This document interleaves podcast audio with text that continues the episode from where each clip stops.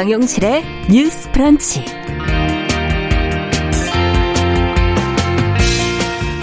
안녕하십니까, 정용실입니다. 정부가 북한 원전 건설을 추진했다는 의혹을 제기한 국민의힘이 국정조사를 요구하고 나섰습니다. 문재인 대통령은 이번 의혹에 대해 구시대의 유물정치라며 강경한 입장을 보였는데요. 자, 재보궐 선거를 앞둔 상당히 민감한 시기입니다. 이 문제를 과연 어떻게 들여다봐야 될지, 또 어떻게 풀어야 할지 고민해 보겠습니다. 네, 코로나 시대에 직접적인 만남이 조심스러워지면서 비대면으로 일들을 처리하고 있죠. 요즘 젊은 층에서는 화상회의 플랫폼을 통한 이 온라인 소개팅을 찾는 사람들이 많아졌다고 합니다. 이런 방법으로 정말 사람의 매력을 발견할 수 있을까요? 또 사람들은 또 이 안에서 얼마나 솔직해질 수 있을까요? 한 편의 시와 함께 오늘 같이 고민해 보도록 하겠습니다. 그리고 필환경 시대 함께 생각해 봐야 될 환경 이슈들도 전해드리겠습니다. 2월 2일 화요일 정용실의 뉴스 브런치 문을 엽니다.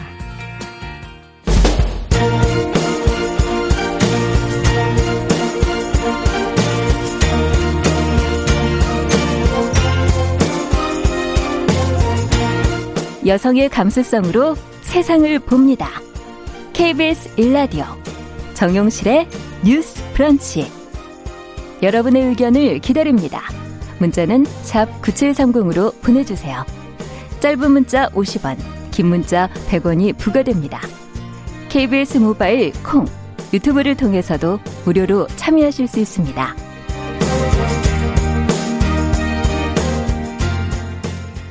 네, 정신의 뉴스 브런치 항상 여러분들과 함께 프로그램 만들어가고 있습니다.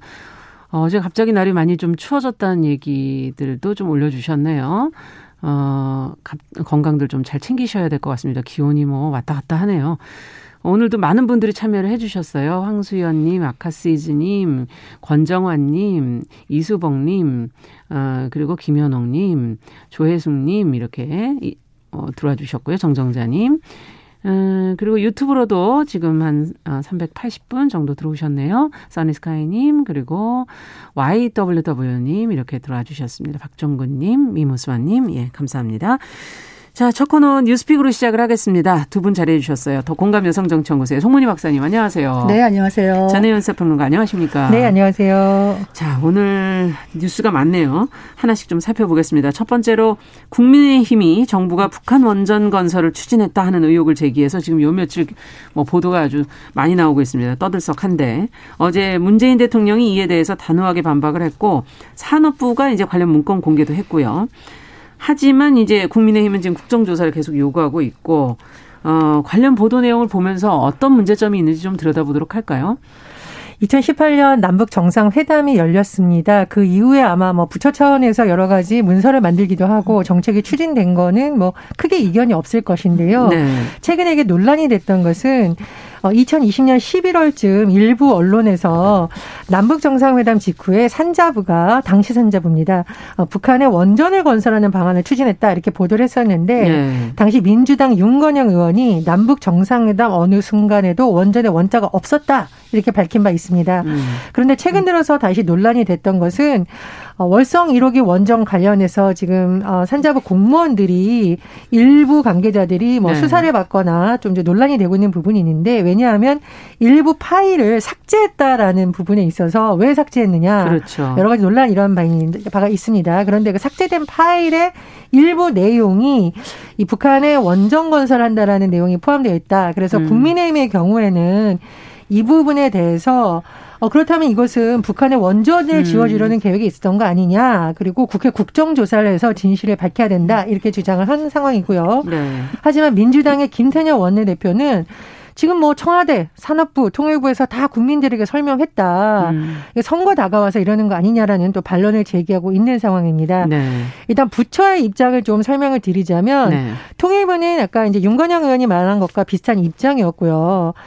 산자부의 경우에는 논란이 됐던 문건을 다른 컴퓨터에서 발견이 됐다고 하는데 그냥 공개를 한 것은 아니고요. 왜냐하면 이제 수사나 뭐 재판이나 이런 데 관련된 정보이기 때문에 내부에 심의위원회가 있다고 합니다. 네. 그래서 뭐 공익적 목적이라든가 등등을 따져서 공개를 했는데 문건이 지금 언론된 것을 보면은 6쪽 정도 되고요. 네. 여러 가지 뭐 아이디어가 들어 있습니다. 그중에 보면은 북한의 원전 건설을 하는 방안이 들어가 있고요. 다만 그 문서의 원본을 대부분 언론에 공개된 내용을 보면 정부에서 공식적으로 입장이 아니다. 내부 검토 자료이다라고 되어 있습니다. 그러나 지금 야당에서는 어쨌든 더 진실을 밝혀야 된다는 입장이고 여당에서는 팩트 규명이 다 됐다. 이렇게 맞불을 놓고 있는 상황인데요. 네. 문재인 대통령이 어제 직접 입장을 밝혔습니다. 문 대통령은 야당의 주장에 대해서 이제 국민의힘의 주장이죠. 구시대 유물정치다 이렇게 비판을 했었고요. 가뜩이나 민생이 어려운 상황에서 대립을 부추기며 정치를 후퇴시켜서 안 된다 이렇게 비판을 했습니다. 네. 자, 이 선거를 지금 또 앞두고 있는 만큼 또 이 의혹을 제기한 쪽도 대응하는 쪽도 좀 신중하게 서로 입장을 밝혀야 되지 않을까 하는 생각이 드는데 어떻게 보십니까? 이 문제는 어떤 부분이 중요한 부분이라고 생각하십니까? 지금 뭐 국민의힘에서는 이런 부분을 의혹 제기를 하면서 이적 행위다. 북한의 핵무기를 손에 쥔 북한에게 원전을 주려고 하는 거는 안보를 위협하는 이적 행위다. 이렇게 네. 주장을 하고 있는데 이 문제의 핵심은 조금 비껴난 논점이다. 왜냐하면 이게 아이디어든 실행 방안이든 간에 이 문서를 봤을 때 지금 사실 대북 제재가 엄격하게 진행되고 있는 상황이거든요. 네. 북한의 노트북 하나도 지금 제대로 못 갑니다. 이런 상황에서 원전을 실제로 지어줄 수 있는 실현 가능성은 매우 낮다. 그리고 실제로 이 북한의 경수로나 원전을 지어주는 문제는 북한이 핵 확산 금지 조약이라든가 국제 원자력 기구에 다시 가입을 하고 북한과 미국 간의 어떤 협정이 맺어지고 또 원전 핵심 기술을 가진 미국의 승인이 있어야만 가능한 아주 엄격한 조건하에 가능한 것이기 때문에 이게 아이디어라 하더라도 사실은 매우 실현 가능성이 조기에는 매우 낮다. 그런데 의혹이 되는 거는 그렇다면 이게 단순한 아이디어 차원이라면 왜 한밤중에 공무원들이 들어가서 이 문건을 삭제했을까? 이게 굳이 바깥으로 나와도 문제가 되지 않은 아이디어 차원이라면 거기에 대한 의혹이 있는 것이고 또 하나 의혹은 이게 그냥 산업부에서 아이디어 차원이라고 하지만은 이 수조 원짜리 원전을 건설하는 방안인데 이게 과연 이 상부의 지시나 청와대의 어떤 지시가 없이 그냥 공무원이 개별적으로 한 일인가에 대한 또 의혹이 있는 겁니다.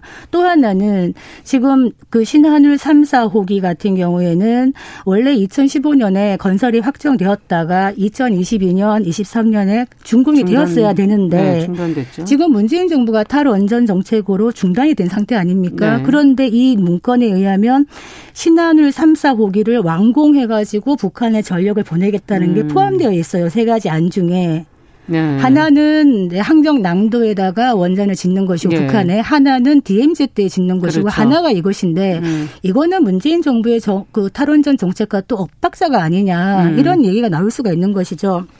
문제는 지금 USB에 대해서 2018년 4월 27일에 그 남북 정상회담 때 문재인 대통령이 넘겨준 USB에 과연 원전에 동그라미 넣었다 이렇게 청와대는 얘기하고 있는데 일단 그거는 시점으로는 맞는 것 같아요. 왜냐하면 그 이후에 이 문건 생성이 5월 중순에 되었다고 하니 그런데 문제는 4월에 남북 정상회담 있고 나서 그 이후에 원전 추진이 지시가 되어서 문건에서 구체화되었지 않는 라는 의혹이 제기될 수 있다는 거죠. 그래서 이 부분에 대해서는 의혹의 해명이 필요하다. 지금 이 구속된 공무원들이 구속되어서 수사 중이기 때문에 검찰 조사를 지켜봐야 되겠습니다만 이게 제대로 선명이 되지 않는다면은 특검이나 국정조사가 필요할 수도 있겠다. 이런 생각이 듭니다. 네, 어떻게 보십니까? 이제 야당에서 어떤 안에 대해서 의혹을 제기할 수 있는데 제가 조금 아쉬운 건 세 가지입니다. 첫 번째로 이적행위라는 표현을 쓸 정도면 뭔가 확실한 근거. 예를 들면 산자부 통일부다 입장을 발표했잖아요. 모든 언론에 보도됐습니다. 네. 만약에 거짓말이라면 거기에 대한 엄청난 책임을 져야겠죠. 그런데 정치권에서는 이적행위라는 표현까지 쓰면서 문제를 제기하고 책임을 지지 않아요. 이것이 사실이 아닌 경우로 드러났을 경우에. 그래서 야당에서 어떤 정부를 비판하거나 의혹을 제기하려면 지금 상황에서는 조금 더 확실한 뭔가 근거를 갖고 해야지. 그렇지 않고 정황상이 이렇다. 당시의 분위기가 이랬다. 만약에 언론에서 당시의 분위기가 이랬을 것이라고 기사 쓰면 이거는 정말 오보라고 그렇죠. 하거든요. 우리가. 그래서 야당에서 의혹을 제기하거나 국정조사를 요구하려면 조금 더 확실한 근거를 제시하는 것이 맞다. 안 그러면은 선거를 앞두고 색깔론을 한다는 여당의 주장에도 일부분 여론이 실릴 수밖에 없기 때문에 더 신중하게 접근해야 된다라고 보고요. 두 번째로 제가 이제 방송 들어가기 전에 송문희 박사님하고도 얘기를 했었는데 지금 야당의 초선 의원들이 자꾸 본질을 벗어나는 논란을 일으키고 있어요. 조현병이라는 표현을 써서 자꾸 여권을 공격하는 데 있어서 너무 과도한 표현을 쓰고 있는데 재보선을 앞두고 상대방을 비판할 수는 있습니다. 그러나 비전과 정책을 비판해야지 어떤 의혹을 제기하면서 왜 특정 질환이라든가 장애인들을 자꾸 비유하는 문화를 또 꺼내드냐는 거죠. 그래서 이 조현병 환자들의 가족들이 굉장히 반발하고 있고 정치권에서 이런 문제 때문에 인권위의 시정 권고까지도 받았는데 이런 걸 하는 건 본질을 벗어난 자꾸 진짜 구시대 정치다 생각을 하고요. 네. 세 번째로 지금 사실은 2월 국회에서 다뤄야 될 안이 굉장히 많습니다. 그렇죠. 그래서 정말 객관적으로 근거가 있어서 파헤칠 문제는 파헤치되 아닌 부분은 여야 모두 객관적 사실을 가지고 다퉈야 되는 것이고 2월 국회에서는 정말 피눈물을 흘리면서 일부 지역에서는 자영업자들이 영업증을 관청 앞에 가서 불태우고 있다라고 합니다. 네. 좋은 행동이 아닙니다. 그러나 오죽하면 이런 현상이 나타날까 그 부분에 대해서도 좀 신경을 많이 썼으면 합니다. 네. 지금 뭐 사실 민생이 많이 힘들고 코로나로 국민들이 너무 힘든데 뭐 이것이 뭐 야당이 뭐 정책을 추구한 건 아니니까요. 이런 부분에 대해서는 집권 여당이 사실 무한 책임이 있다 이 부분 말씀드리는데 이런 상황에서 정부와 야당이 어떤 좀 민생과 비껴난 문제를 정쟁으로 만약에 소모화한다면은 이거는 국민의 질책을 받을 수밖에 그렇죠. 없다 생각이 드는데요. 네.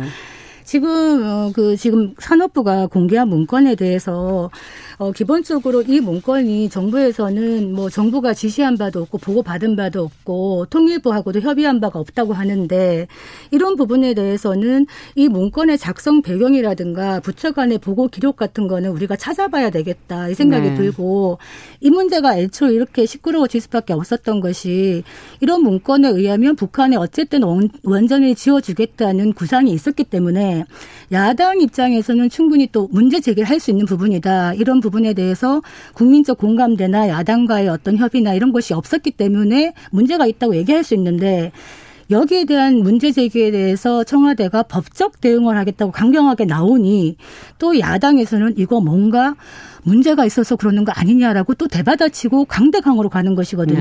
네. 그래서 이런 부분에 대해서는 실제로 USB를 열어봐라 이렇게 얘기를 하지만 USB를 공개하기가 쉽지는 않습니다. 현실적으로. 그렇죠. 네. 그렇기 때문에 소모적인 정쟁보다는 정치적으로 먼저 풀어야 되지 않겠나 이 생각이 듭니다. 저 근데 마지막으로 정세균 총리가 싸움을 하더라도 좀 룰을 지키자 네. 이런 표현을 했어요. 그래서 정상 간의 오간 내용을 공개한다라는 것은 이것은 사실 관례적으로 국제사회에서도 인정되지 그렇죠. 않는 부분입니다. 네.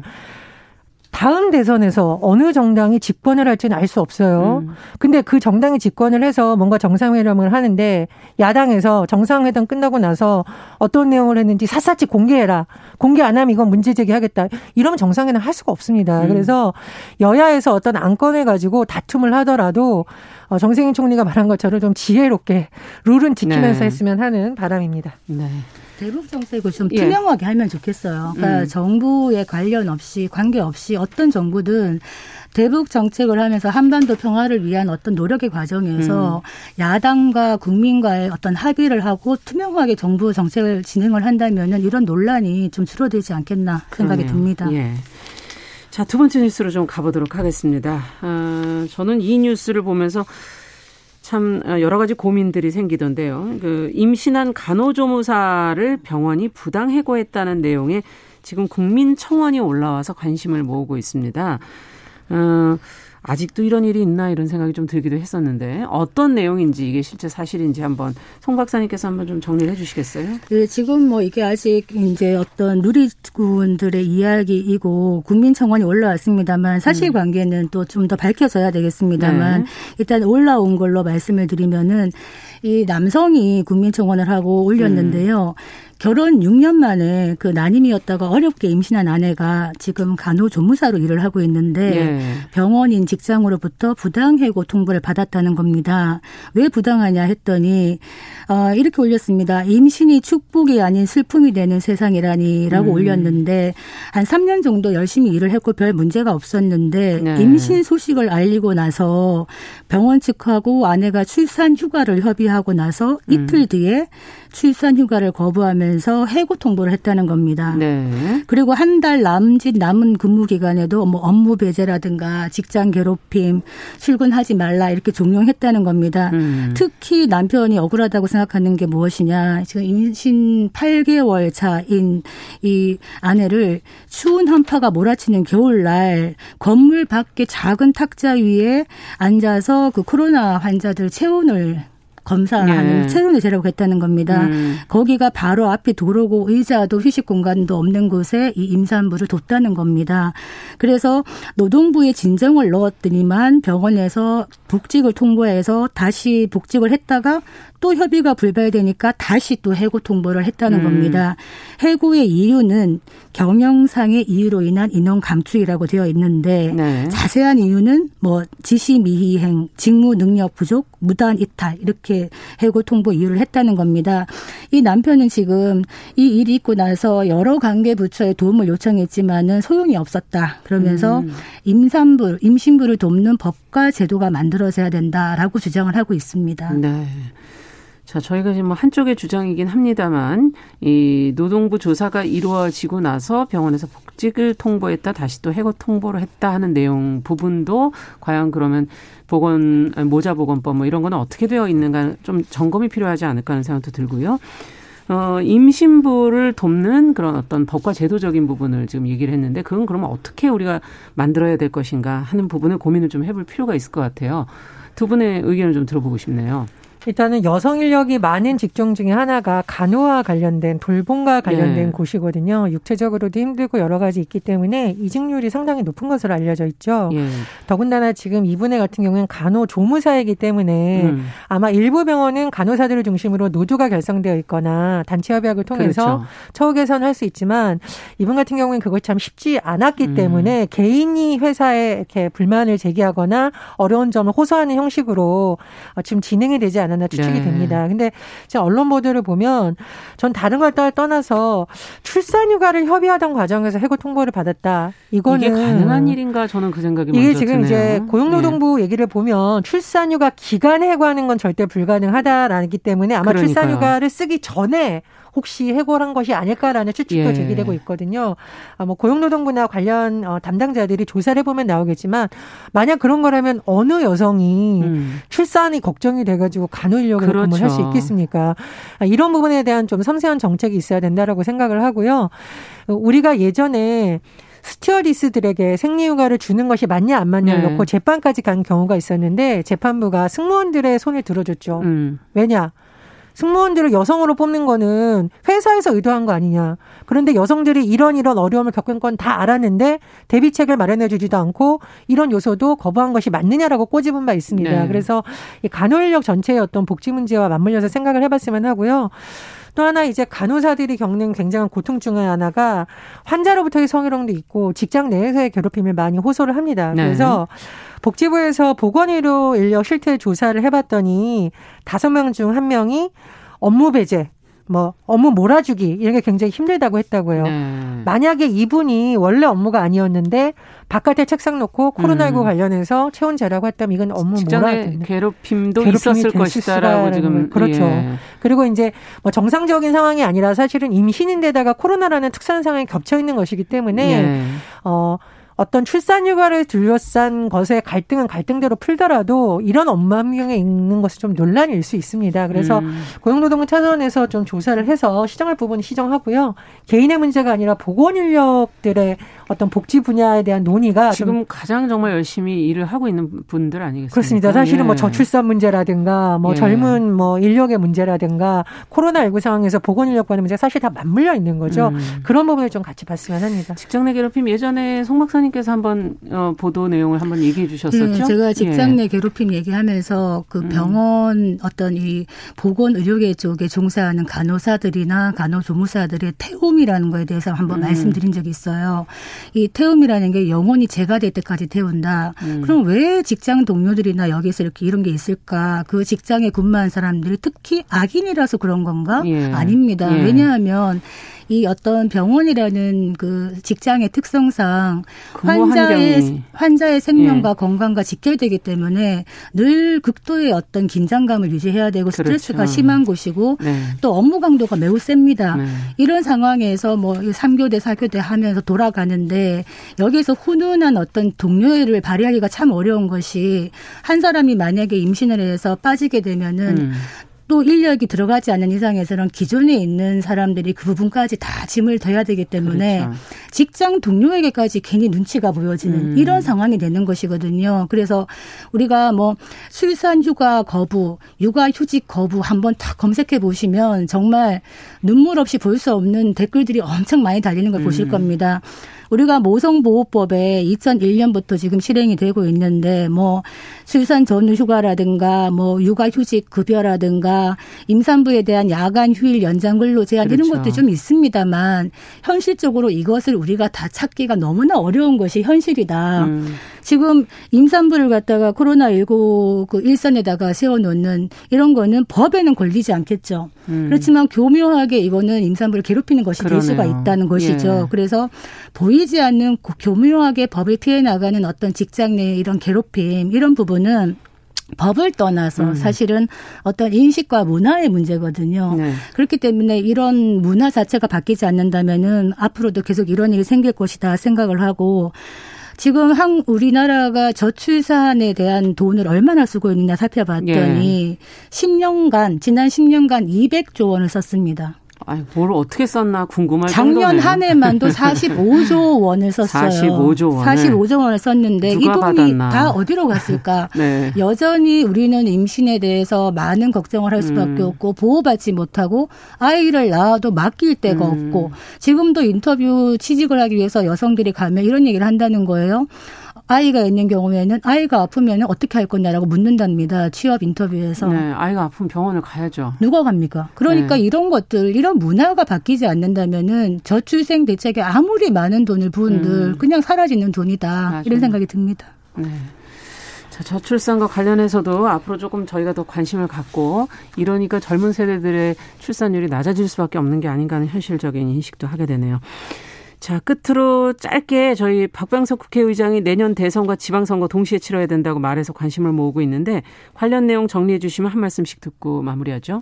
예, 박병석 의장의 주장을 요약해보면 내년 6월은 지방선거가 있고요. 보통 우리가 대선은 10월을 생각하는데 내년의 경우에는 3월 9일로 예정되어 있습니다. 왜냐하면 박근혜 전 대통령 탄핵과 관련해서 선거 시기가 그때 바뀌었었죠. 그래서 내년에 그런 게 큰 선거가 있으니까 두 선거를 동시에 하자. 국영 낭비도 줄이고 선거 비용도 1,500억 원 이상을 줄일 수 있다. 이렇게 최근에 주장을 했는데 다만 이렇게 되려면 선거법 개정이 필요합니다. 그래서 박 의장이 정치권이 힘을 모아서 올 상반기 이내에 선거법 개정을 해달라 이렇게 요청하기도 했습니다. 선거 비용이 이렇게 많군요. 1,500억 원. 지금 안 그래도 힘든데. 자, 어떻게 생각하시는지 두 분 말씀 한 말씀씩 들어보죠. 이게 박 의장이 말하는 거는 좀 합리적인 계산에 의한 것이긴 한데요. 이게 실제로 이루어질지는 좀 미지수입니다. 왜냐하면 이게 민감한 부분이기 때문에 여야 간의 정치권의 복잡한 계산이 들어갑니다.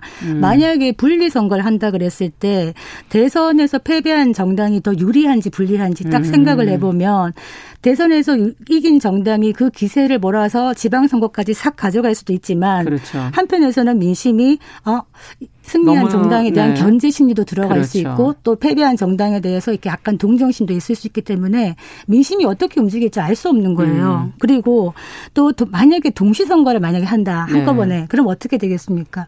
자기가 지지하는 대선 후보가 있는 정당을 지방선거 후보도 추천을 하고 지원을 하고 또 뽑습니다.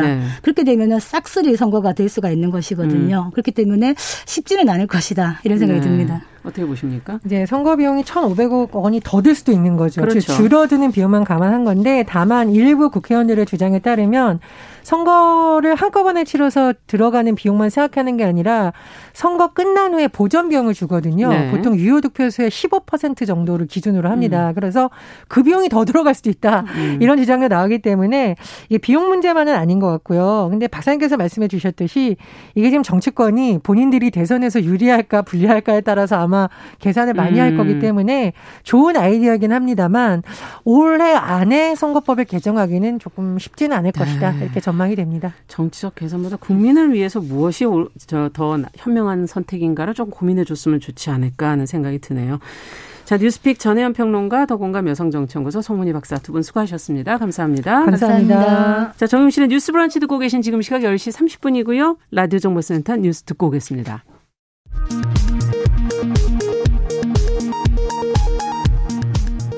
국내 코로나19 신규 확진자가 하루 새 336명 늘어 사흘 연속 300명대로 나타났습니다.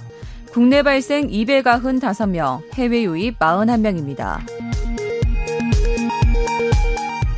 최재성 청와대 정무수석이 지난 2018년 남북 정상회담 당시 문재인 대통령이 김정은 북한 국무위원장에게 건넨 USB를 공개하라는 야당 요구에 대해 공개해서는 안 된다며 야당도 명운을 걸어야 한다고 밝혔습니다. 한국과 미국 합참의장은 오늘 화상통화를 갖고 올해 전시작전 통제권 전환 작업에서 구체적인 성과를 내기로 의견을 모았습니다. 토니 블링컨 미국 국무장관은 조 바이든 행정부가 대북 정책을 전반적으로 다시 살펴보고 있다는 입장을 재확인하면서 제재와 외교적 인센티브를 언급했습니다. 미얀마 군부의 쿠데타와 관련해 미국 등 주요국들이 구금된 아웅산 수치 고문의 석방을 요구하고 나선 가운데 유엔은 오늘 안보리 긴급회의를 소집해 이 문제를 논의합니다.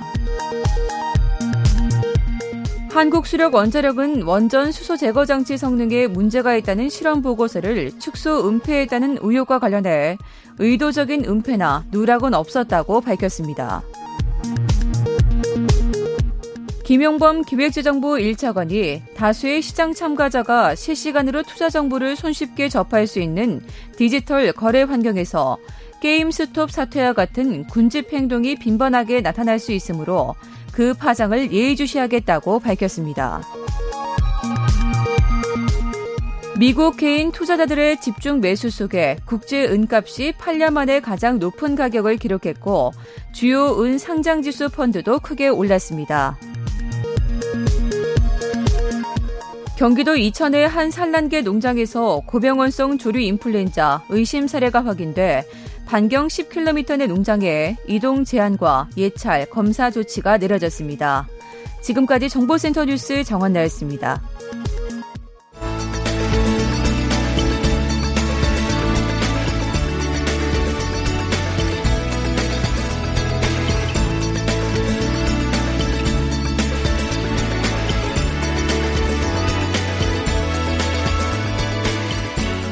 세상을 보는 따뜻한 시선 KBS 1라디오 정용실의 뉴스 브런치 매일 아침 10시 5분 여러분과 함께합니다. 네, 정용실의 뉴스 브런치 듣고 계신 지금 시각 10시 33분입니다. 여러분들 기다리시는 화요일에 시시한가 시인의 시선으로 뉴스와 세상을 보는 시간입니다. 오늘도 신미나 시인 자리해 주셨는데요. 어서 오세요. 안녕하세요. 이주유님께서 아까부터 신미나 시인이나 빨리 모시소. 정치 왔습니다. 그만하고 이 얘기 좀 해달라고 속 시원하게 좀. 이 시간이 위로를 받는 시간이잖아요, 저희가. 그렇게 될까요? 오늘은 그럼 어떤 뉴스를 가져오셨는지 좀 궁금해요. 오늘은 코로나 시대 신풍속? 을 소개하는 신풍소 예, 코너예요.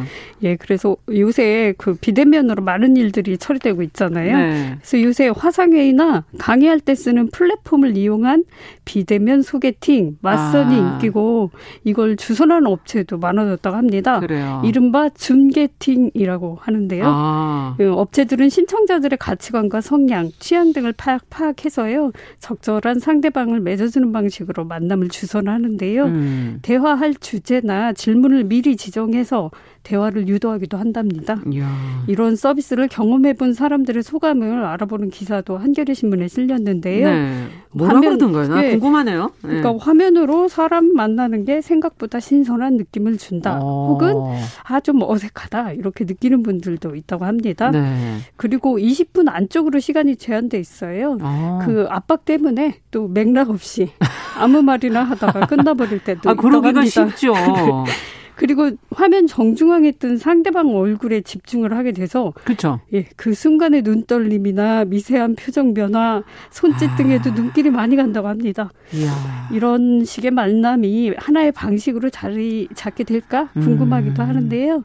임명호 단국대 심리학과 교수는 코로나를 계기로 젊은 세대를 중심으로 온라인 만남이 주는 가치가 한층 커졌고 네. 비대면 만남은 익명성이라는 강점을 지니고 있기에 앞으로 더 늘어날 것이라고 전망을 했습니다. 네, 더 늘어날 것이다. 네.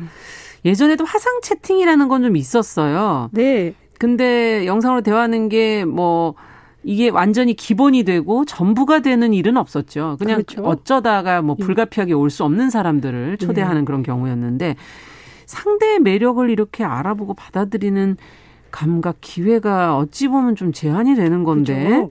호감이 싹 틀 수 있을까? 어떻게 보세요? 시인의 입장에서. 화상으로 소개팅 한 지 한 20년이나 됐나. 거의 연애 세포가 거의 사멸된. 소개팅 한 지가. 예. 상상을 해보면. 그럼 저는 완전 30년.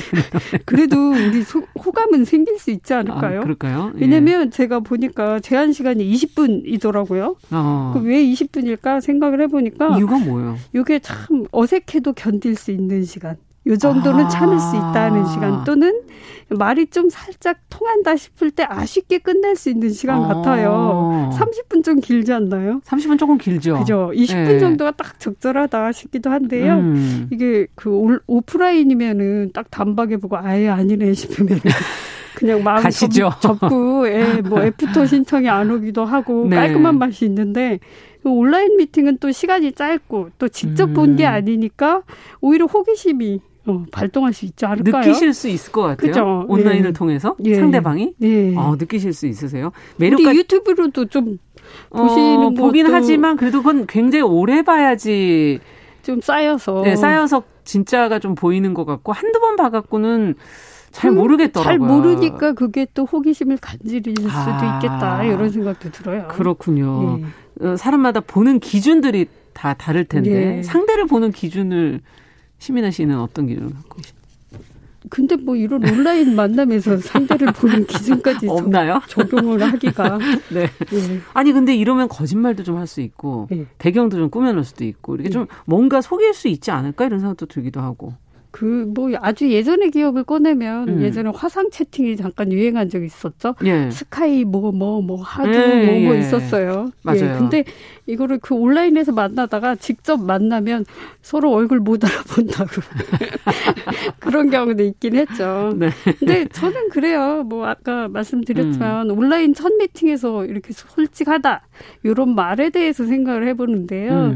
어떤 사람마다 페르소나가 있잖아요. 그렇죠. 그러니까 페르소나는 다른 사람들 눈에 비치는 특히 그의 실제 성격과는 다른 모습, 개인의 모습을 말하는데 사람이 자기가 처한 환경이나 이렇게 마주한 사람에 따라서 태도는 어느 정도 연출이 될 수 있지 않나요? 조금씩 차이가 있죠. 예, 그리고 분위기에 맞게 사회적인 자아가 발달하기도 한다고 보는데요.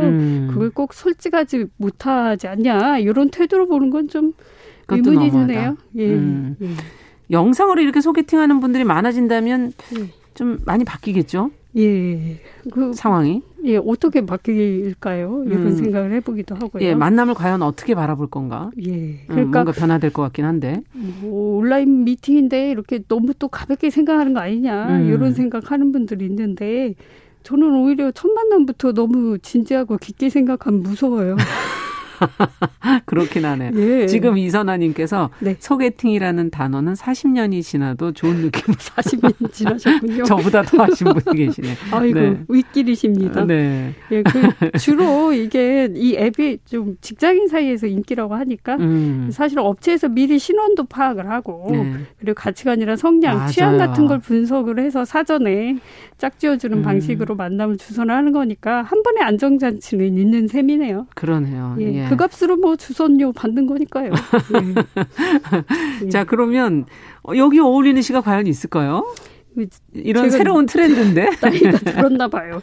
원래 만남에 관한 얘기를 했으니 만남을 가져올까 하다가 네. 그냥 오랜만에 사랑시 한번 읽어볼까 싶어서. 아. 그러니까 사랑의 과정 첫 만남은 좀 설레고 떨리지만 사랑의 그 시작은 오히려 짧지 않나요? 그렇죠. 그 이후에 오히려 사랑은 그 이후에 지난한 과정을 겪는 일에 가깝지 않을까 싶어서 맞아요. 골랐습니다. 약간 네. 연배가 느껴지죠. 그래서 혹시라도 어떤 마음이나 사랑으로 인해서 마음을 앓고 있는 분들이 있으면 함께 들어도 좋겠습니다. 네, 지금 뭐 6537번님 귀 기울여 듣는 코너라고 하트까지 보내주셨어요. 감사합니다. 자, 그러면 한번 읽어볼게요.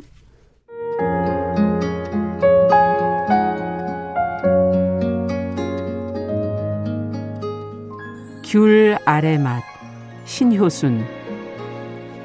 창을 매섭게 흔드는 저녁이 있습니다. 이런 날에는 바람을 몰고 지나가는 사람이 있는 것 같습니다. 할머니는 누운 자리에서 일어나 귤 하나를 가져오라고 하셨습니다. 채한 속에는 귤 하나면 시원해진다면서 귤을 까셨습니다. 귤알 하나는 내 입속에 넣어주셨습니다. 달고 시고 말랑한 것이 씹혔습니다. 시원하다는 말뜻은 달고 시고 말랑하다였습니다. 할머니는 그렇게 가끔 귤을 찾으셨습니다. 오래 어떤 사람을 생각하는 것이 달고 시고 말랑한 것이 되었을 때 입에 귤알 하나를 넣어주고 싶은 저녁이 올 때 체한 듯 누운 자리에서 일어나 창을 깨우고 지나가는 매서운 바람을 들었습니다. 할아버지가 어떤 날에 떠나버리셨는지 귤을 까먹으며 알았습니다.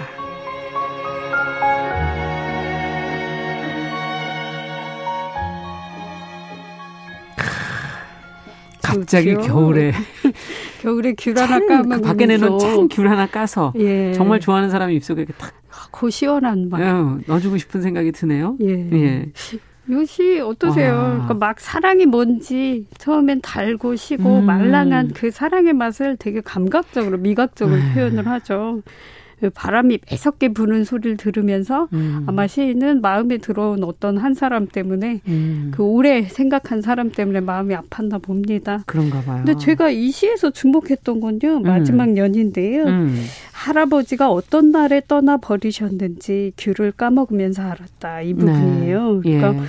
여기서 화자는 말하자면 할머니의 손녀잖아요. 그렇죠. 그러니까 자기의 사랑이 체한 것처럼 힘들 때 내 경험에만 머무르지 않고 더불어 우리 할머니가 겪었던 사랑까지 멀리 짐작해보는 그 마음이 참 곱습니다. 그러네요. 그래서 입안에 귤 하나 이 사랑이 뭐라고 아이고 너희 할아버지 때문에 힘들다. 그래서 네. 입안에 귤 하나를 까서 그 손녀한테 이렇게 넣어주는 주면서. 할머니 그 연대의 마음이 교차하는 지점이 굉장히 아름답게 그려진 시라고 생각을 합니다. 네, 정말 이걸 보니까 결국은 이렇게 따스하게 좀 서로의 체온을 느끼면서 네. 사랑을 주고받는 이런 경험들이 참 소중한 거 아닌가 하는 생각도 갑자기 예. 또 들기도 하네요. 참 그런데 온라인으로 예. 소개팅하는 판이니. 지금 조혜숙님께서는 네. 사랑 100일. 예. 설레고, 100일 되셨어요. 설레고 평생 견디는 것 이렇게 적어주셨고 희수 아빠님께서는 귤이 지천인 시대인데요.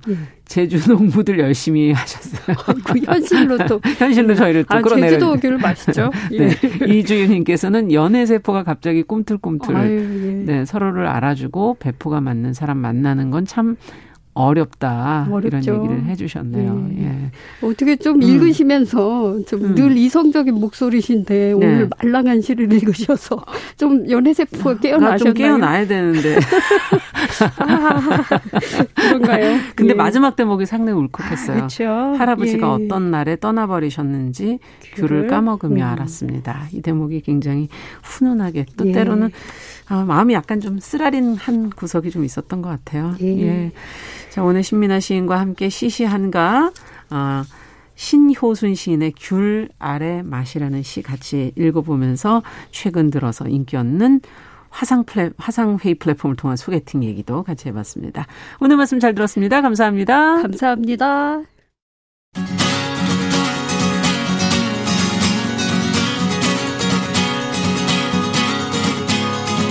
함께 가면 길이 됩니다. 여러분과 함께하는 정용실의 뉴스 브런치. 월요일부터 금요일까지 방송됩니다.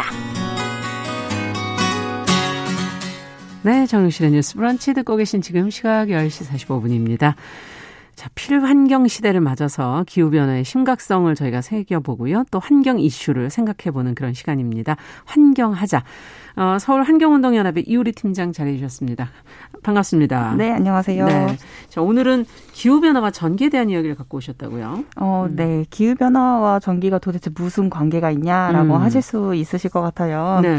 네, 기후변화를 유발하는 것이 바로 온실가스죠. 예. 국내에서 발생하는 온실가스 중 무려 30% 정도가 전기를 발생하는 석탄발전소에서 나옵니다. 네. 현재 전국에 60개에 달하는 석탄발전소가 가동되고 있고 신규 석탄화력발전소가 7기가 새롭게 건설되고 있는 와중이라서 기후변화를 대응하기 위해서라도 전기를 어떻게 바라봐야 하는가가 더 중요해졌습니다. 네, 전기 사용이 예전보다 어떻게 보면 또 늘면 늘지 줄지는 않기 때문에 네. 지금 신규 석탄발전소 7기가 새롭게 건설된다는 것도 참 지금 귀가 쫑긋하는 그런 얘기고요. 네. 올해부터 전기요금 체계도 개편된다는 얘기도 들었어요? 네, 맞아요. 뉴스에서 아마 소식을 접하신 분들도 있으실 거예요. 네. 2019년, 2020년이 기후위기 비상사태라고 해도 과언이 아닐 것 같은데 기후변화를 막기 위해서는 온실가스와 미세먼지를 내뿜는 석탄발전시설을 관리하고 재생에너지를 확대하는 것이 굉장히 많이 필요합니다. 이렇게 발전시설을 관리하거나 친환경 재생에너지를 확충할 때 바로 기후환경요금이 발생을 하는데요. 기후환경요금? 예. 이제부터 생기는 건가요? 네. 올해 전기요금 고지서를 살펴보시면 바로 이 기후환경요금이라는 항목으로 요금이 부과된 것을 확인할 수 있으실 거예요. 네. 그러면 전기요금이 오르는 셈이다 이렇게 봐야 되나요? 저희 소비자 입장에서는? 네. 이게 원고를 준비하면서 그렇게도 생각할 수 있겠다라고 이제 생각이 되었는데요. 하지만 그렇지 않습니다. 다시 한번 말씀을 드리면 네. 기후환경요금은 지금까지 고지서에 꽁꽁 숨겨져 있었거든요. 네, 작년까지는 전기요금 고지서에 기본요금과 전력량 요금으로만 작성을 하면서 네. 고지서에 이게 기후환경요금이 숨겨져 있었는데 올해부터는 기후환경요금과 연료비 조정요금이라는 것이 같이 보일 것입니다. 그냥 뭉뚱그려서 써놨던 거예요? 네, 그 맞아요. 전에는? 네, 전력량 예. 요금 안에 기후환경요금이 포함되어서 그냥 그 전력량 요금으로만 노출이 되었었고요. 이미 지금 1월 전기요금 고지서를 받아보셨을 거예요. 그냥 받네 무심코. 네. 네. 한번 확인해 보셔서 기후환경 요금을 이제 항목을 찾아보셔도 좋을 것 같고 예. 이런 기후환경 요금을 고지서에 나타내는 것 자체가 한국은 되게 늦게 시작한 편이었거든요. 뭐 독일이나 일본, 미국, 영국 등은 이미 오래전부터 기후환경 요금을 고지서에 노출시켰고요. 네. 이게 어떻게 보면 생활에서 꼭 필요한 전기를 소비자들이 지금까지 어떤 내용으로 어떻게 지출되는지 명확하게 알 수 없었는데 이렇게 기후환경요금이라는 것을 고지서에 노출시킴으로써 이렇게 전기가 기후환경에 영향을 끼친다는 사실을 알 수 있고 그러네요. 기후위기에 대한 공감대를 갖게 되는 그런 계기가 될 수 있는 거죠. 네, 저희가 관리비 하나를 볼 때도 사실은 항목을 하나하나 이렇게 다 꼼꼼히 따지시는 분들 꽤 있거든요. 네, 맞아요. 저도 그렇습니다. 네, 저도 그렇습니다. 네. 근데 전기요금도 사실은 내가 얼마나 썼나 다달이 어떻게 변화되고 있나를 체크를 하고 있는데 그 안에 기후환경요금이라는 게 있다는 걸 보면 이 전기라는 게 우리가 기후환경에 영향을 미치는구나를 한 번 더 생각해 볼 수 있는 굉장히 중요한 것 같기는 해요. 네, 맞아요. 예. 앞서 그거 말고도 하나 더 있다 그러셨는데 기후환경 요금하고 연료비 조정 요금? 네, 맞습니다. 이건 또 뭘까? 네, 연료비 조정 요금 되게 생소한 언어이실 것 같아요. 네, 1월에 받은 전기요금 고지서에 기후환경 요금과 같이 보이는 요금 항목이 바로 연료비 조정 요금입니다. 예. 정확하게는 고지서에 연료비 조정액이라고 써 있을 거고요. 이 제도의 이름은 연료비 연동제라고 부르기도 하는데요. 연료비 연동제. 네, 그래서 뉴스에서는 연료비 연동제라는 이름으로 더 많이 이제 노출이 될 거예요. 네. 이렇게 연료비 연동제는 액화 천연가스 LNG이죠. 석탄, 유류처럼 전기 생산에 들어간 연료비를 전기요금에 반영하는 제도입니다. 이게 원래 없었었어요. 연료비 연동제. 네, 되게 희한할 수 있는데요. 좀 더 설명을 드리면. 이게 왜 필요한 건지 지금 아직 이해를 못했어요, 제가. 네네네. 쉽게 말해서 유가가 하락하면 연료비가 인하되면서 전기 원가도 떨어지는 거게 되는 거죠.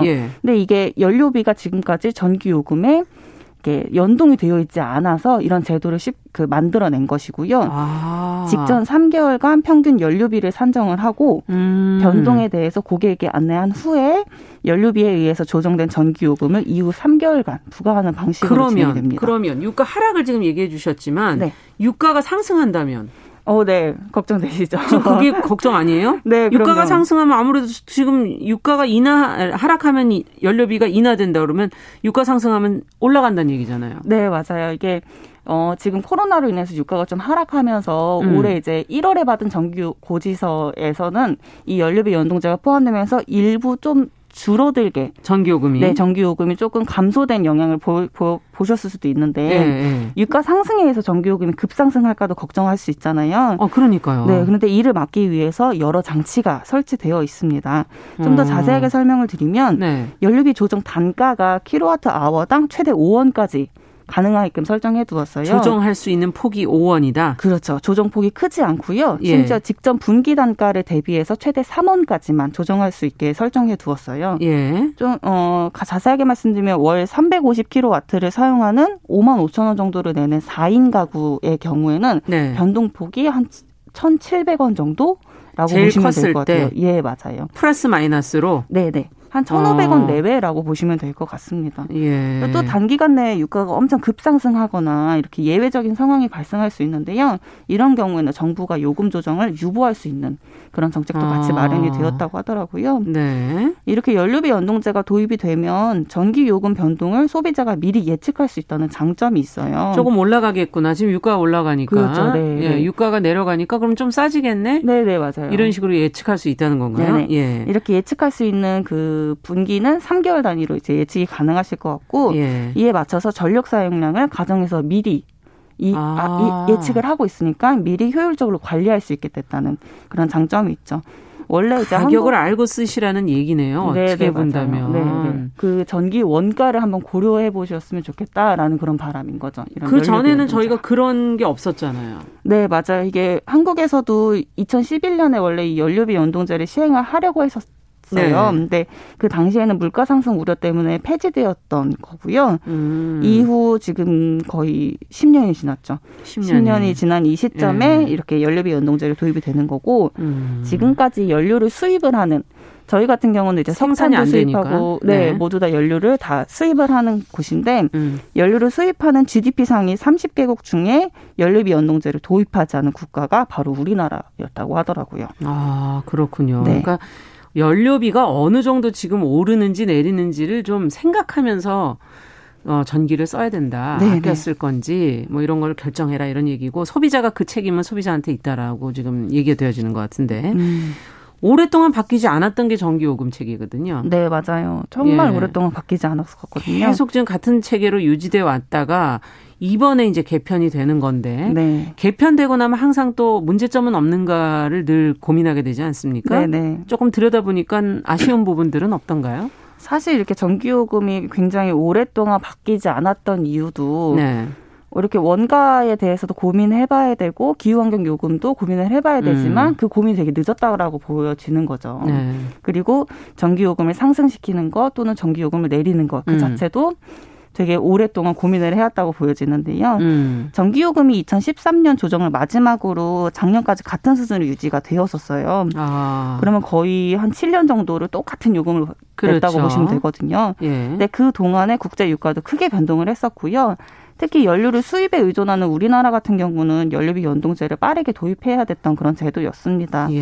근데 다만 좀 아쉬운 부분은 연료비 연동제가 3개월 단위로 요금이 조정되거든요. 그렇게 얘기해 주셨잖아요. 네, 이렇게 되면 그 연료비 그 자체의 가격 변동 신호를 빠르게 연동할 수 없다는 그런 단점은 좀 있어요.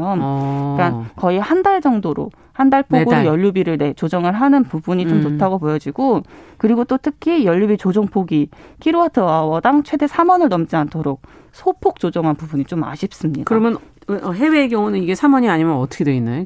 해외 같은 경우는 폭이? 조금 더 폭을 더 넓게 정해놨고요. 예. 물론 이제 뭐 급격한 유가 상승을 고려해서 이렇게 조정폭을 설정을 해두었지만 예. 저희 같은 경우는 최대 3원이라는 그 점이 굉장히 소폭이라고 보여지고 좀 더 넓게 정해서 느끼실 뭐 물론, 수 있게 네네 좀 느낄 수 있게 이 연료비가 아 전기요금에 이만큼 많은 것들이 이제 연동되는구나 좀 느낄 수 있게 하는 부분들이 좀 더 포함되었어야 한다는 생각이 좀 듭니다. 근데 워낙 계층이 다양하고 그렇죠, 네. 예, 힘들게 생활하시는 분들도 많기 때문에 이거를 그렇게 했을 때 그걸 또 업으로 쓰시는 분들이나 이런 분들 여러분들이 있기 때문에 좀 쉽진 않았겠다는 생각이 드네요. 끝으로 정리해 주신다면. 네. 이렇게 기후환경 요금을 고지서에 노출시키거나 연료비 연동제를 시작하는 것이 기후위기 대응에 있어서 좋은 의미라고 생각이 됩니다. 이제 다만 이번 개편은 시작에 불과한 것으로 생각이 되고요.